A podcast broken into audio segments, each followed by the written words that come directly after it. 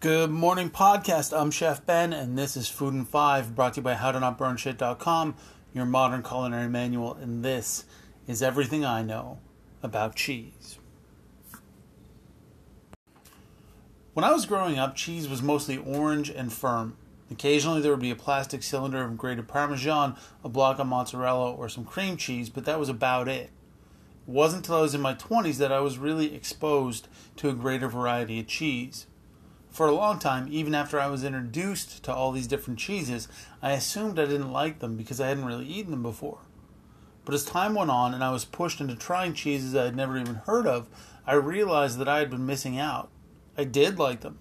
I loved them, in fact. There are more varieties of cheese than I can possibly name, and it isn't that surprising when you think about the fact that the history of cheesemaking dates back over 7,000 years. You can come up with a lot of different ideas and a lot of different ways to make something when you have 7,000 years to think about it. One of the really interesting things about cheese to me is that it is all pretty much made the same way and always has been. For all of those 7,000 years, very little has changed about the way we actually produce cheese. Yes, the technology has changed, the standards of cleanliness and quality have changed, but the actual way that milk is transformed from milk to cheese is pretty much identical to how it has always been done. Why cheese? Well, like other things we love bacon, prosciutto, salami, pickles, jam cheese was originally produced to save a product over time. Before refrigeration, milk spoiled very quickly. Cows only really produce milk naturally in the spring and summer after they give birth to a calf, so there needed to be a way to save milk over the winter. Once cheese making was discovered, it became the answer to that problem. How is cheese made? At the most basic level, making cheese is actually a very simple process. Rennet, which is a complex set of enzymes that can be found in a cow's fourth stomach, is added to milk. This causes the milk to coagulate and separate into curds and whey. The curds are cut from and the whey is drained, and the curds are then usually salted and either put into molds to form and age or served fresh. Aged cheeses. As cheese ages, the enzymes in the rennet and the natural bacteria in the milk. In modern cheese making, this bacteria often has to be added as a starter culture due to pasteurization. Um, but it breaks down the lactose, which, as most of us know, is a sugar present in the milk, into lactic acid. So just to repeat that, as cheeses age, the, as cheese ages, the enzymes in the rennet and the natural bacteria in the milk break down the lactose into lactic acid. This makes the cheese more acidic, providing a different flavor than fresh cheese. On top of that, the lower pH from the lactic acid creates an inhospitable environment for bad bacteria. In the US, for example, it is illegal to sell cheese that has been made with unpasteurized milk unless that cheese has been aged for at least six months. The reason being that after six months of aging, the acidity in the cheese is high enough from the acetic acid to kill off bad bacteria. How are different cheeses made?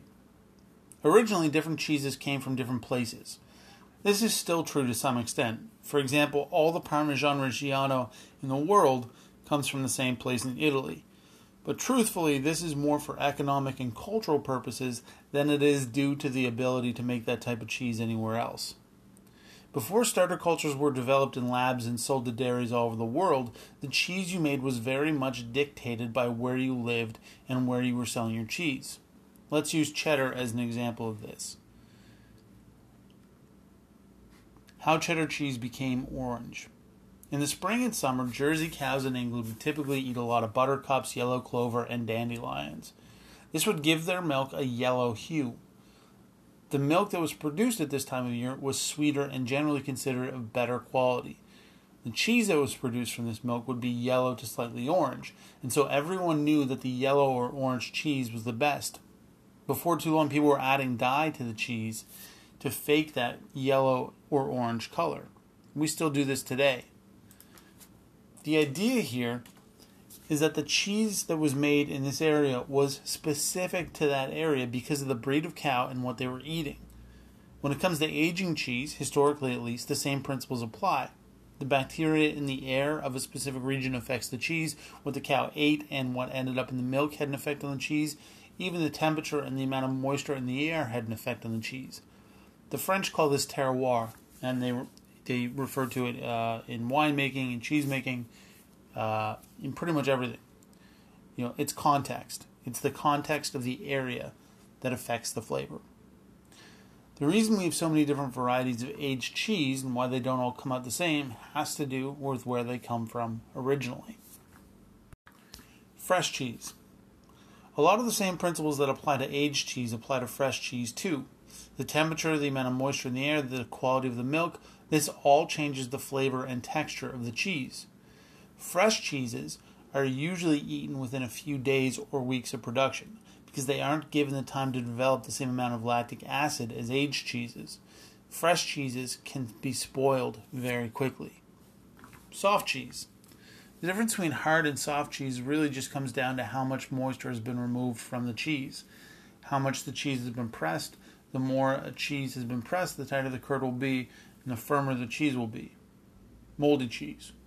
Moldy cheese falls into three categories interior mold, exterior mold, and rotten.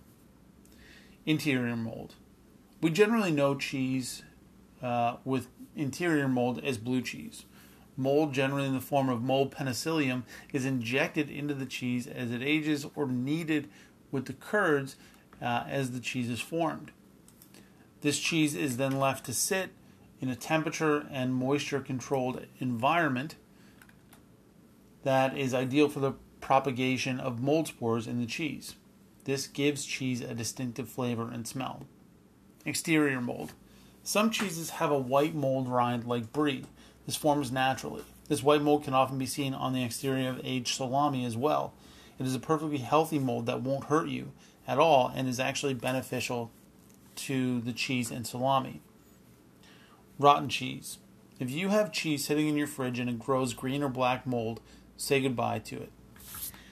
Don't cut the mold off and eat the cheese. Research has shown that surface mold is not just surface mold. It stretches like the roots of a tree under the surface and can make you really sick. So if you buy cheese that is supposed to be moldy, that's good. But if you buy ch- cheese and it goes moldy, that's bad. Having said that, some aged cheeses, like Parmesan, will actually get a green mold on the outside as it ages, but it doesn't penetrate the rind, so this mold can just be washed off. So cheeses with a thick mold, if they or a thick rind, that are still completely sealed, if they have a green mold on them, it's fine. Just cut that off. But if it's a cheese like cheddar that goes moldy, get rid of it. Other types of cheeses.